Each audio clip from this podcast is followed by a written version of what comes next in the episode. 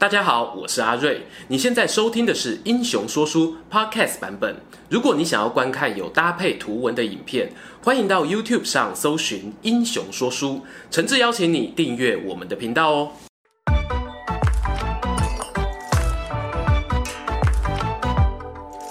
Hello，英雄说书的观众朋友，你们好，我是说书人阿瑞，替大家带来古今中外精彩的英雄故事。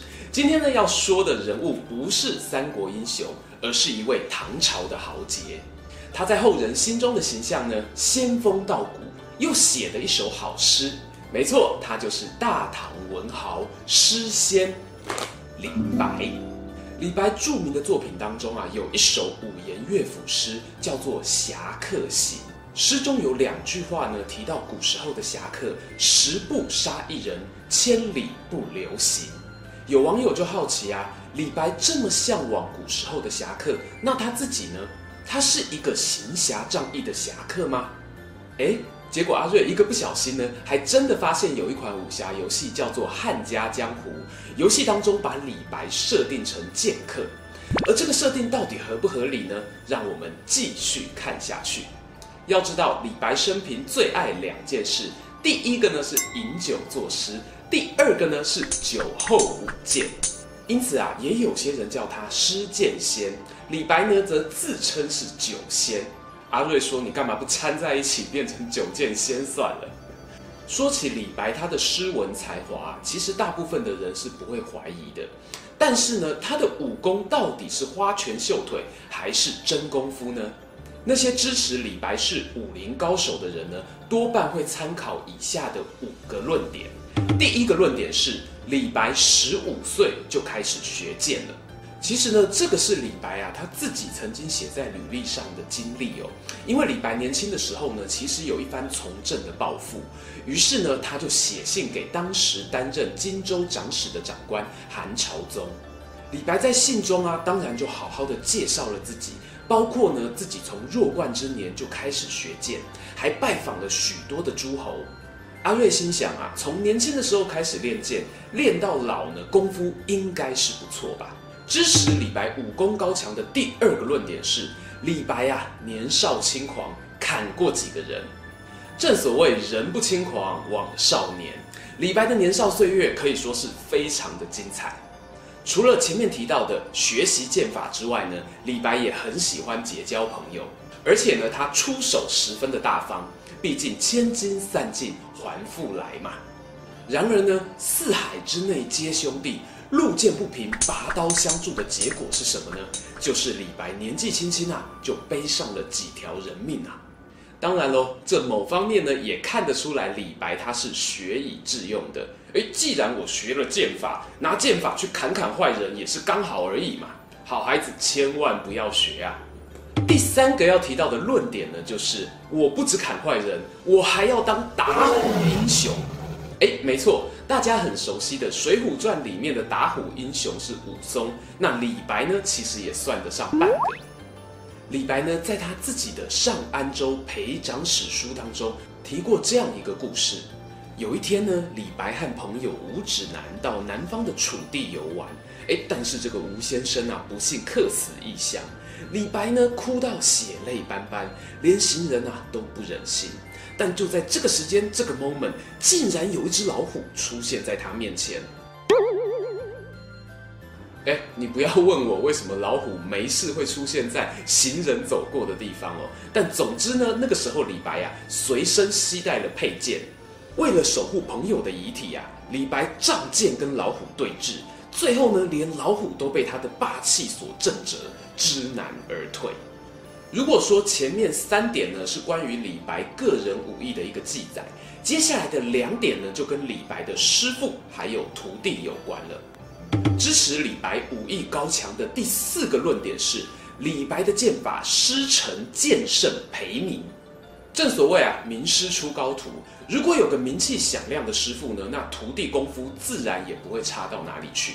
而李白的师傅是谁呢？就是唐代鼎鼎有名的裴将军剑圣裴明。裴明的功夫呢，其实是有目共睹的。根据《新唐书》里面的记载呢，他曾经在战场上啊，用一把刀打落四面八方射来的弓箭，把敌人吓得是马上退兵。最后的第五点呢，就是李白他自己啊，也收过一个侠客好徒弟。前面提到呢，李白有个剑圣师傅，而他自己呢，也收过一个门人，名字叫做伍齚。而这位徒弟呢，其实是一个有真本事的刺客，虽然人仅罕蛮恭维，但是做事很实在，不仅愿意在乱世当中为国效力，还曾经仗义救出李白的儿子。听完上面这五个论点呢，真的能够证明李白这个人是武艺过人、剑法高强吗？阿瑞先讲结论哦，有点难。难的原因呢是这样的，我们先聊第一点，李白砍过人。但是呢，他砍的都不太算是高手。大家知道哦，在唐朝那个年代呢，其实是民风尚武的，而李白又是一个真性情、讲义气的人。要说他习武多年都没有跟任何一个人发生过动刀动枪的冲突，阿瑞我是不太相信啦。我相信哦，很多观众朋友都知道，跟人打架呢，武艺算是其次，勇气很重要啊，你要敢拼啦。诶，再次强调，以上言论小朋友不要学啊！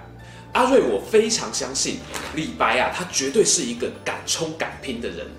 但最大的一个问题点是，李白所留下来的文字记录当中啊，缺少一个足够强的对手，足够多的战绩去证明他自己。如果说只是砍了几个默默无名的地痞流氓，很难说服我说他就是一个剑法高强的剑客。这时候就要说到第二点。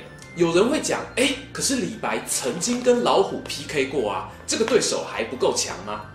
阿瑞不得不说，这个打虎事件呢，其实非常的迷人。但是你如果仔细去探究这一篇文章《上安州裴长史书》，你会发现呢，这是李白自己写的书信，那它的真实性呢，可能要打点折扣。而且有趣的事情来喽，在这一篇文章之前呢，其实李白还写过一封信，叫做《上安州李长史书》。你会说，哎，怎么又是李长史，又是裴长史，搞得我好乱啊！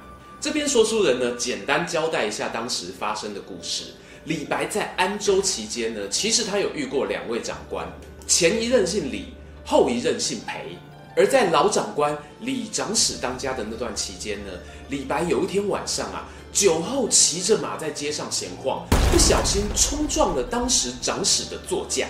隔天酒醒之后啊，后悔莫及啊，于是他就写了那一封《上安州李长史书》，去跟长官道歉赔不是。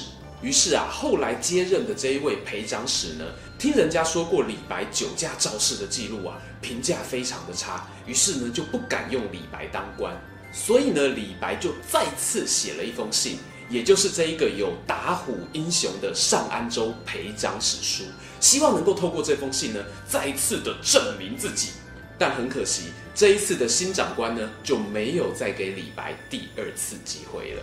说书人只能说啊，酒驾误人一生，拍楼唔汤行啊！在这种情况下撰写的作品，不管你是信不信，我是不太敢相信啦。第三个问题点呢，是关于李白那个武功高强的师傅还有徒弟。前面我们提到哦，李白曾经拜剑圣裴明为师。我们先不说是否师傅厉害，徒弟就一定强，但李白跟裴明呢，有一个根本上的不同，就是。裴明是曾经上过战场，真刀真枪打仗的。李白旅行五湖四海所遇到的对手啊，水准难免参差不齐。况且啊，裴明愿意收李白为徒，恐怕还是看在李白诗文才华的份上呢，才给的面子。要说是荣誉师傅呢，阿瑞觉得比较恰当。而且网友们往往称呼裴明是大唐第一剑客。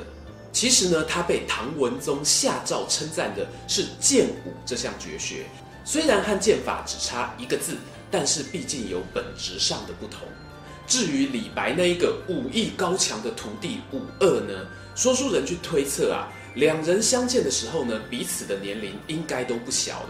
李白啊，也不可能长时间都停留在同一个地方传授剑法。所以，与其说是传承武艺，说书人更相信是武二继承了李白那一种侠义道的精神。